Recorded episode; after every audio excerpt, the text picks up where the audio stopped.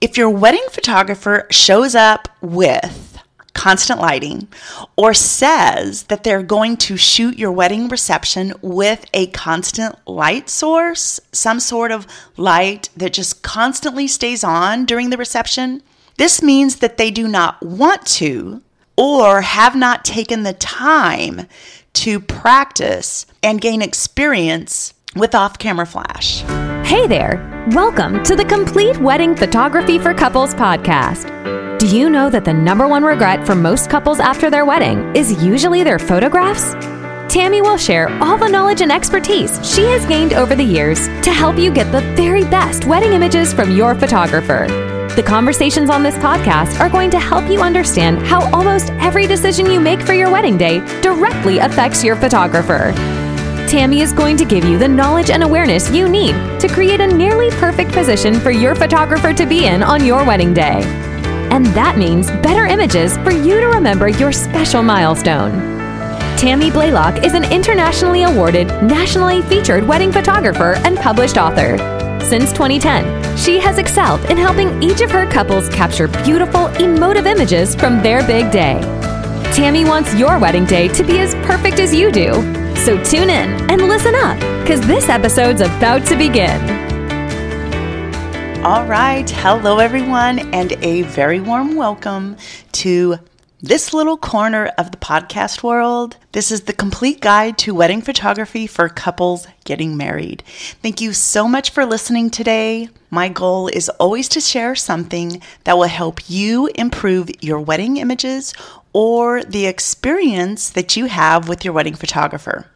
So, two weekends ago, if you are listening in real time, I drove to Kyle, Texas, which is just south of Austin, and made hot sauce with my uncle, who is the youngest brother of my mom. And for those of you who don't know, my mom passed away in 1990 when I was barely 21 and in the military. But growing up, my family, um, we canned a lot of vegetables corn, tomatoes, okra, pickles, and hot sauce. But when we did that, I was never interested in learning. So I never picked up this home skill. And since my mother died when I was young, I never have had a chance to really learn this and from anyone. I never really was interested in learning. But recently, my uncle has been teaching me some of these skills. And even though I routinely did these chores with my mom, I was like a robot. I just did what she told me and I never asked questions. Why are we doing it this way? Or what happens when you do that? But now, doing this with my uncle as a full fledged adult, I can ask all those questions and he can explain things to me. And he is able to pass down these little tips, tricks, and secrets of the canning world and also give me some of the recipes. And by the way, the hot sauce that we are making, he calls it fire, but we are making it super hot because that's the way I roll. So, to give you an idea, each batch makes about 12 to 14 pints of hot sauce. We're putting in four cups of diced peeled tomatoes. We are putting in 16 cups of peppers, which consist of jalapenos, serranos, but a lot of habaneros and ghost pepper. So this stuff will really light you up if you like spicy stuff. But that's enough of that. Let's jump right into today's topic. I want to discuss photographers who use constant lighting during a wedding reception. So, last week I was scrolling through Instagram to see what was trending on Reels, and I came across a wedding photography team who seemed to be boasting or bragging. They had created this reel where they were alerting potential couples that they had added constant lights to their camera kit, like it was a badge of honor.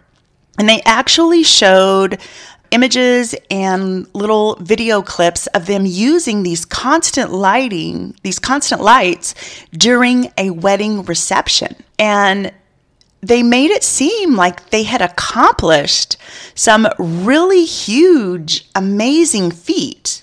But as a veteran wedding photographer, I didn't see this as something that they should be advertising. In fact, in my humble opinion, it should definitely be something that's frowned upon at a wedding reception. I mean, the videographers are already there using constant lighting because they have to. Photographers do not have to use a light source that emits a constant ray of light. We are only capturing fractions of seconds of time in most instances, and we can use light sources that emit only fractions of seconds of time to light our images. So, why do some photographers use constant light sources? First of all, there are certain situations when I do think it is permissible for photographers to use constant lighting. Um, some of these situations would be like a portrait session, in studio sessions, food photography, uh, jewelry, or some other kind of product photography, car photography, but not in a situation where the lighting is literally part of the ambiance of an event. So, again, why do some photographers use constant light sources? I think it's because they're too lazy to learn speed lights. Speed lights are a small light that sends a short burst of light into the scene to lighten up the dark areas. It's literally a millisecond of light that's shot from the speed light.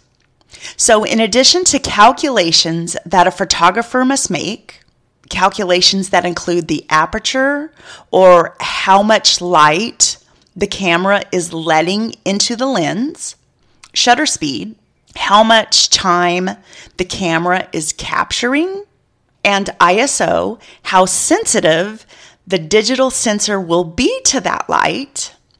They must also calculate how much light to emit from a flash or a speed light.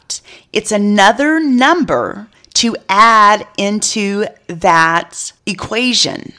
And this equation can be super confusing to a newer photographer or a photographer who has not taken the time to learn how to shoot in non automatic modes. So now, in addition, they must also calculate this other number that's from the, the flash, and they also have to know what angle to shoot that light from and whether or not multiple flashes are going to be needed. It takes a lot of time, practice, and experience to learn off camera flash. Hey, if you're loving this episode, can I please ask you to share a screenshot from wherever you're listening to your Instagram story and tag either Complete Wedding Ed or Attagirl Photo? Remember that the book that accompanies this podcast is available on Amazon and it's Prime eligible. And lastly, if you ever have a topic you'd like me to cover or a specific question you would like me to answer, all you have to do is send me an email at tammy at attagirlphoto.com. All right. If your wedding photographer shows up with constant lighting or says that they're going to shoot your wedding reception with a constant light source, some sort of light that just constantly stays on during the reception, this means that they do not want to or have not taken the time to practice and gain experience with off camera flash. Do you want this? In my opinion, you do not.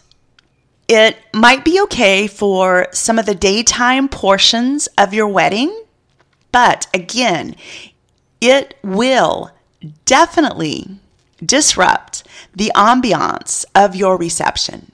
If you wanted constant lighting, wouldn't you just turn on all of the overhead lights? Constant lighting is going to make that twinkle lighting or the tabletop candles that you obsessed over for months before your wedding on Pinterest be harder to see in your photos. Constant light can be a better tool in certain situations, but not during a wedding reception, especially one that is happening after dark. I do have constant lights in my toolkit, but I would never bust them out during a wedding reception.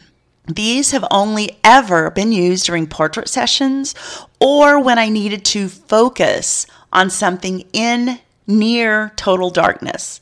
But I usually turn them off after I achieve focus, and then I use my speed lights to actually light the photo. All right, guys, that's it. That's my uh, tip for today. The only way that this podcast grows is if you share it. I don't have a corporation or any big business backing me, and I don't have any advertising dollars going into growing this podcast. So I need your grassroots help. It's only going to grow if listeners like you help me by sharing on your Instagram stories. I would love if you would subscribe and or leave a review. This could also help other couples just like you find me organically. You can also support the show or buy me a coffee by hitting that support the show link at the bottom of the show notes. If you want to know more about my book, the podcast, or my wedding photography, you can visit completeweddinged.com or attagirlphoto.com. Again, all the links to every single thing I have mentioned is in the show notes. Thank you so much for listening today. I hope you have an astonishing day.